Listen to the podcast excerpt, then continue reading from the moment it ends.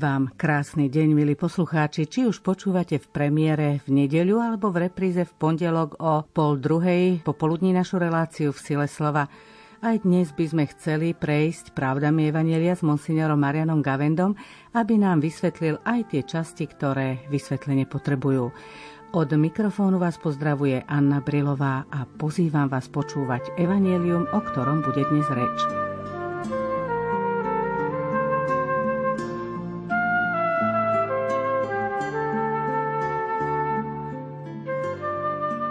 Ježišom išli veľké zástupy. Tu sa obrátil a povedal im Ak niekto prichádza ku mne a nemá v nenávisti svojho otca, matku, ženu, deti, bratov, sestry, ba aj svoj život, nemôže byť mojím učeníkom. A kto ide za mnou a nenesie svoj kríž, nemôže byť mojím učeníkom. Ak niekto z vás chce stavať väžu, či si najprv nesadne a neprepočíta náklad, či má na jej dokončenie. Ak by sa mu potom, keď položí základ a nebude ju môcť dostavať, nezačali všetci, čo to uvidia, posmievať. Tento človek začal stavať a nemohol dokončiť. Alebo keď sa kráľ chystá do boja s iným kráľom, či si najprv nesadne a neporozmýšľa, či sa môže s desiatimi tisícami postaviť proti tomu, ktorý ide proti nemu s dvaciatimi tisícami? Ak nie, vyšle posolstvo, kým je tamten ešte ďaleko a prosí o podmienky mieru. Tak ani jeden z vás, ak sa nezriekne všetkého, čo má, nemôže byť mojím učeníkom.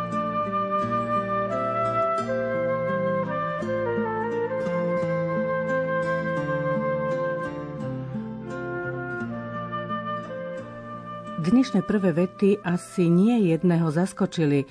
Pán Ježiš, ktorý nás učí, aby sme milovali nepriateľov, nám káže, aby sme mali v nenávisti svojich najbližších.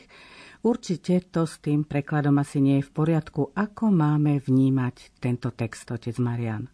Každé slovo v písme, okrem toho historického rozmeru, teda udalosti, ktorá sa stala na konkrétnom mieste počas Ježišovho verejného pôsobenia, vždy má odkaz aj pre církev, ktorá putuje dejinami, ale aj pre každého veriaceho. Každý je adresát a ako sme si to už veľa razy tu pripomínali, vždy keď zaznieva Božie slovo, tak Boh priamo sám Boh hovorí k srdcu toho, kto ho počúva, teda účastníkov napríklad na Svetej Omši, alebo aj dokonca pri tejto relácii. Takže je to naozaj veľká vec. No a tu veľmi veľa záleží od toho základného postoja, za to slovo počúvame, som si to veľmi jasne uvedomoval na audienciách so Svetým Otcom, kde som sprevádzal pútnikov, Jan Pavel II, charizmatický pápež, priťahujúci a predsa boli takí, pre ktorých to bol životný zážitok. Tu hovorí nástupca Kristov a ja môžem byť od neho pár metrov a počúvať. A boli takí, ktorí sa kľudne bavili o tom, čo budú nakupovať alebo čo kde videli počas tej púte. A to bol ten istý pápež, tie isté slova, ale podľa toho, akú váhu im ten poslucháč pripisoval, tak toľko mu aj mohli povedať naozaj ani si nevieme na Zemi v náboženskej oblasti predstaviť vyššiu osobnosť a stovky ľudí tam boli úplne nezúčastnených. No a podobne sa to stáva žiaľ aj Bohu ktorý, keď chce, aby sme ho vnímali, musí hovoriť ľudskou rečou.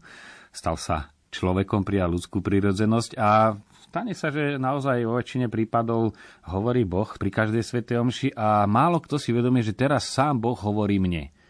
To kňaz číta evanelium, pozeráme možno kto je ako oblečený z tých lektorov, ktorí čítajú, ale to vedomie tu Boh teraz hovorí. Keď tam nie je, no tak to je len ľudská reč. To záleží od toho vnútorného prístupu. Opäť sa vrátim k tej vete, ktorá hovorí o tom, že máme mať v nenávisti najbližšiu rodinu, takže je to pravda? Znova je veľmi dôležitý jednak kontext tejto udalosti a kontext Lukášovho evanielia a do tretice aj kontext ostatných evanielí.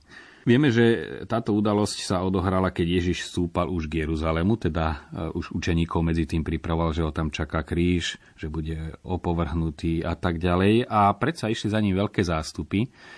A preto, aby Ježiš vytriedil, aby to nebolo len to lacné nadšenie, pretože im dal chlieb, pretože uzdravuje chorých, teda je to niekto, stále tá mesianská túžba sa za nimi skrývala, veď učeníci, ktorí s ním boli denne a toľko im toho vysvetloval ešte aj po jeho zmrtvých staní stále čakali. My sme dúfali, hovorili Emavsky, že obnoví Izraela izraelské kráľovstvo, že to bude ten ľudský mesiaž. A on si stále odišiel do neba, nechal nás tu a Rímania nás naďalej okupujú. Čiže tu sa nedívme tým ľuďom, že to nadšenie sa spájalo čosi hlboké voči Ježišovi a zároveň aj to ľudské sa primiešavalo. Väčšinou to tak je.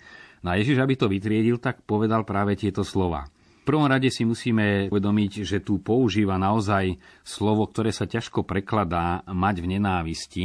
Teda Matúš hovorí jemnejšie, kto miluje otca a matku viac ako mňa, nie je ma hoden. Tu je to vyslovene aktívny postoj, ale teraz by sme si to dali do kontextu už Klement Aleksandrický e, veľmi pekne sa pohráva s týmito pojmami, hovorí, tak ten Ježiš, ktorý káže dokonca milovať nepriateľov, dobre robiť tým, čo vás nenávidia, aby nám kázal nenávidieť vlastného otca a matku, že to si skutočne protirečí s celým kontextom Ježišovho postoja evanielia.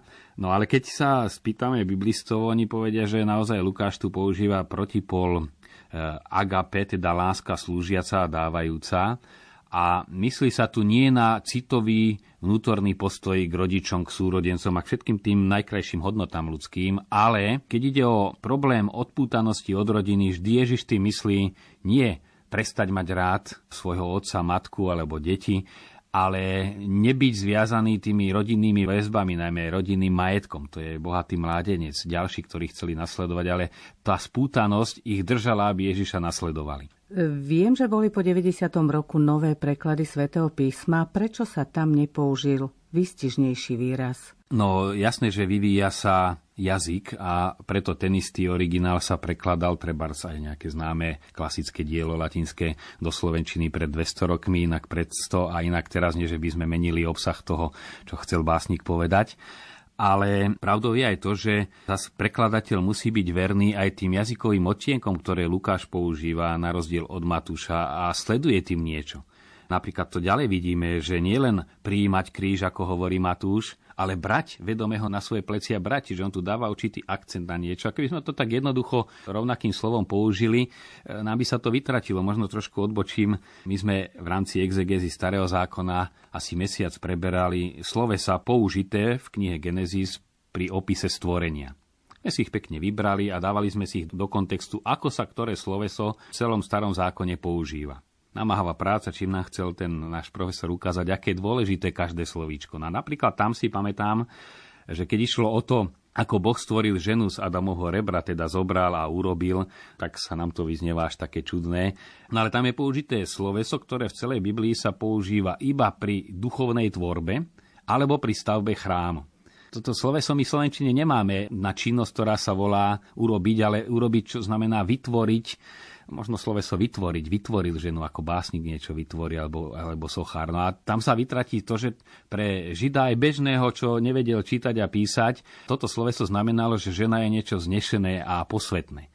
No a keď to len preložíme nejak po našom výhodnejšie, tak sa ten odtien stráti. No ale tu sú dva problémy, keď už o tom hovoríme. Jednak sú slovesa, ktoré sa ťažko prekladajú a nutne si vyžadujú vysvetlenie. No preto by to mal kňaz pri kázni vysvetliť, on to študuje, na to bol 6 rokov seminária a má si pred kázňou čítať prípravu. To máme aj ten najbežnejší príklad, ktorý aj napokon tu naráža ako protipol, to je tá slúžiaca láska ako agape. Keď som prekladal encykliku Boh je láska, tak jasne e, svätý Otec odstupňováva tú erotickú lásku a E, lásku ako agapea, hovorí aj tá erotická je aj v Bohu, aj tá má základ a je aj súčasťou Boha, hoci my sme už sklzli do erotizmu.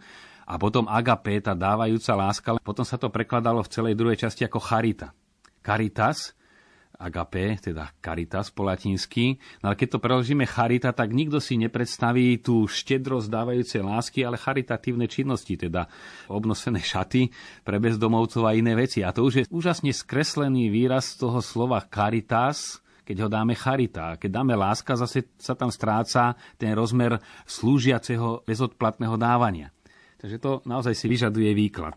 Takže tu ide o, ako sme si už povedali v tomto prípade, toho mizeo, mať v nenávisti, ako protiklad e, agapao, teda milovať, znamená spoločenské väzby. A tu buď sú pozitívne, teda sme spútaní, alebo protipol spútaných som odpútaný. Čiže buď milujem, tam je protipol, mám nenávisti. Ale v tomto zmysle, keď sa nemyslí na citový vzťah, kde naozaj buď mám sympatické pocity k niekomu alebo odpor, ale sa to myslí na celé rodinné väzby, k majetku, všetkému, čo vytvára rodinný život a ja buď som na ten majetok naviazaný, alebo som odpútaný. A to je aktívny postoj odputanosti, čo Ježiš žiada od všetkých, ktorí ho chcú nasledovať. Vieme, dovol mi pochovať otca, alebo kto má radšej otca, matku, dom, to všetko nemôže byť mojim učeníkom, lebo keď je raz na jedno naviazaný, nemôže byť na druhé. Tu nám ešte hlbšie idú práve mystici, ktorí hovoria, že Boh nás môže naplniť len natoľko, nakoľko sa vyprázdnime. A tam hovoria, že skutočne treba byť vyprázdnený zo všetkých vzťahov a dokonca zo seba samého. A keď to zoberieme doslova, tak z človeka nič nezostane. Je to popretie a zničenie osobnosti, čo vôbec nie je pravda. Ale vyprázdnený znamená zbavený nie tých vecí, odísť z rodiny, odísť z tohto sveta, vystúpiť zo svojho tela, ale zbavený naviazanosti či už na svoje telo, na aj chute, ktoré sú dobré, smet, hlad, ale byť od toho slobodný znamená vytvoriť priestor, aby Boh vstúpil a aby práve cez to isté ľudské telo, aj so všetkými jeho potrebami, cez ľudské vzťahy, kto je e, ženatý, tak voči manželke, voči deťom, alebo zase deči voči rodičom. Mystici tiež mali svojich príbuzných, e, alebo slúžili rôznym spoločenstvám, boli tam priateľské vzťahy, ale celé to bolo preniknuté už nie, že ja vstupujem, ale cez mňa Boh vstupuje vo mne, lebo zase tá najhlbšia hlbina ktorá je v človeku, tá túžba je priepasne hlboká a tu môže naplniť len Boh, ale my niekedy sme tak upnutí na tú vonkajšiu stránku veci, že ani si len neuvedomíme ten vstup do toho celého hlbokého sveta ducha a duše. To nie je svet nejaký intelektuálny, ale ten hlboko jednoduchý svet, ktorý kde si v jadre duše má každý, ale tým, že zostaneme pri vonkažku, tak sa potom nikdy nedostaneme. A ten vonkažok neznamená len, ja neviem, extrémnu závislosť alebo to lipnutie a zháňanie len najmodernejších vecí, alebo na kráse, že sa niekto točí len okolo svojej vizáže a nič iné nevidí, alebo len aby som jedol čisté ekologické veci, no a zomrel o tri roky neskôr, ale môj život bol iba o tom, že som e, hľadal semienka, v ktorých nie je nejaké hnojivo umelé. No proste ten život sa zúžil a Boh povie, ale ja nie na toto som ti dal život, aby si iba celý život sa točil okolo toho, čo budeš jesť. Čiže ide o to, aby človek nebol nesprávne naviazaný na osoby veci, ale aby bol v prvom rade naviazaný na Boha trebárs tá nesprávna naviazanosť, videl som to, keď sa Slovenky vydali do talianských rodín, veľa takýchto osudov, že naozaj v talianskej mentalite, keď sa devča vydá, tak má manžela, ktorý má matku, to je absolútno, potom dlho, dlho, dlho nič, potom sú kamaráti a ešte dosť dlho nič a potom je vlastná žena. No a z tohto pohľadu tej devčiny, ktorá tu zanechá všetko, odíde do Talianska a čokoľvek je, tak syn volá mame a radí sa s mamou a mama povedala, tak si povie, tak tá láska k matke, hoci láska k matke ako taká je niečo krásne, ale povie, tak to je už niečo hrozné z jej pohľadu. Lebo tak je na ňu upnutý, že nedokáže milovať vlastnú ženu.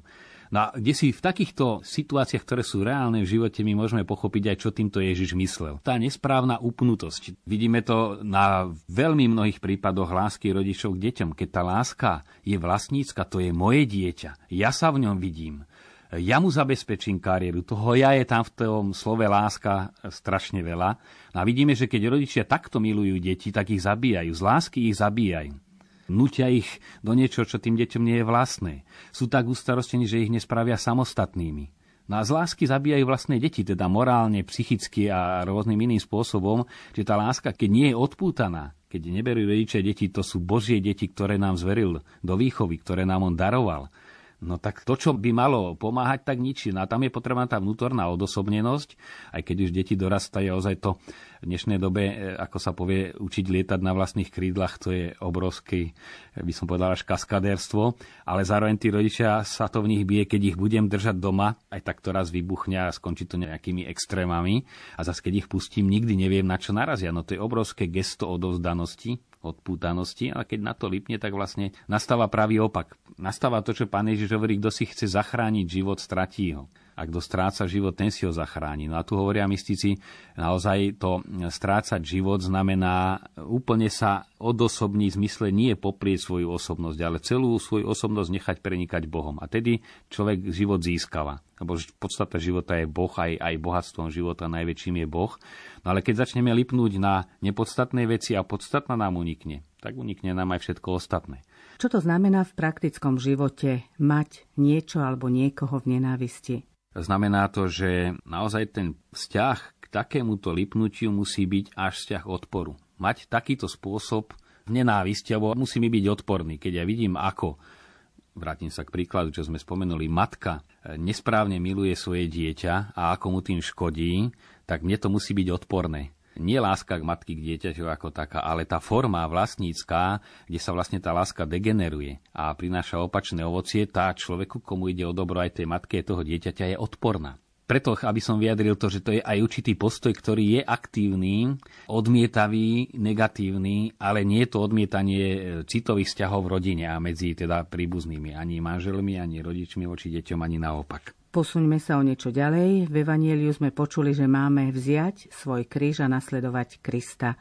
O čo tu ide Ježišovi? Ježišovi nede len o nejaké citové vzťahy, ale o nasledovanie, ktoré si vyžaduje celého človeka. Nasledovať to znamená vykročiť za Kristom a on má byť métou života Samozrejme na tejto ceste ku Kristovi väčšinou kráčame v spoločenstve druhých, či už je to v nejakej komunite, alebo je to vlastná rodina, v ktorej z toho nasledovania už vyplýva, že majú byť nejaké vzťahy.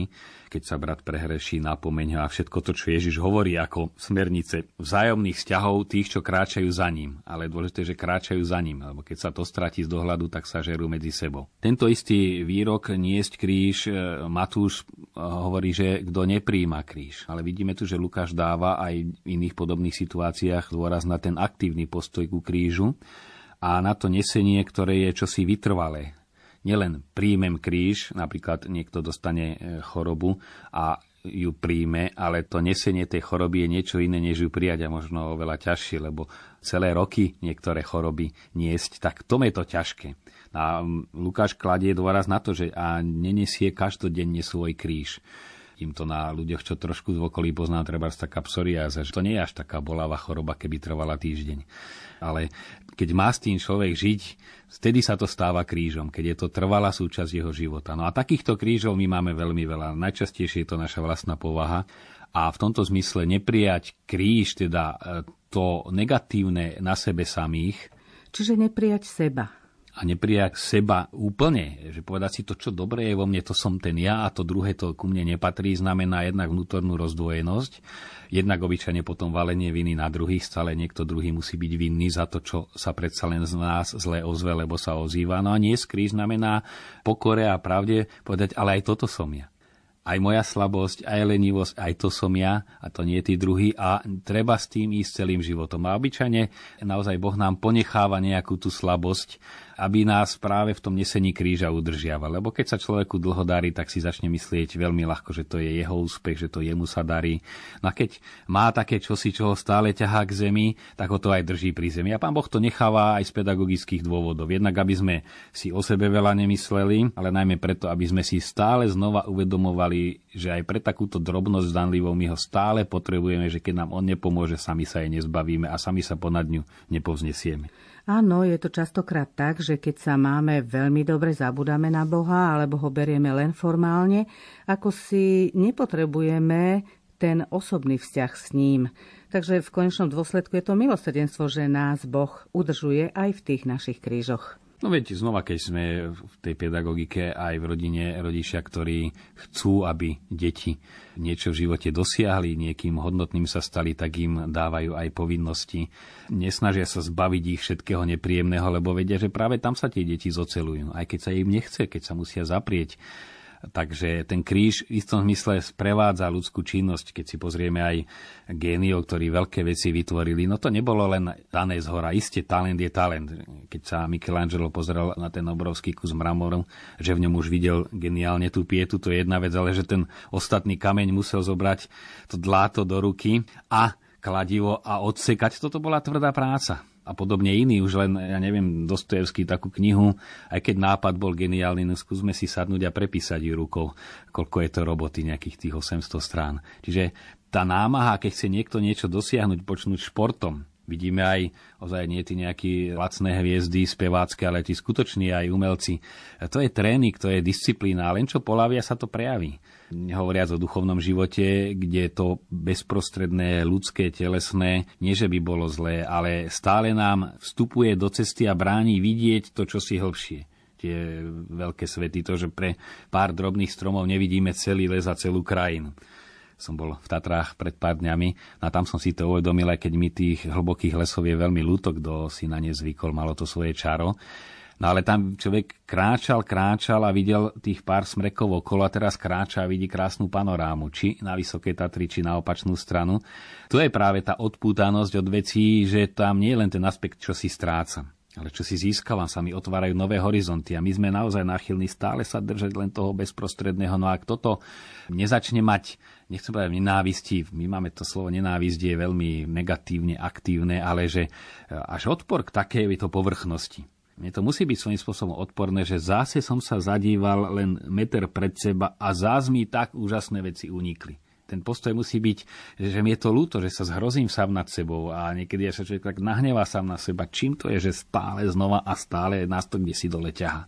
No ale nie preto, aby sme sa kde si ponárali do nejakej zatrpklosti alebo hnevu, ale aby nás to nutilo uvedomovať si ponad ten horizont všetkých našich slabostí nás môže len Boh vytiahnuť.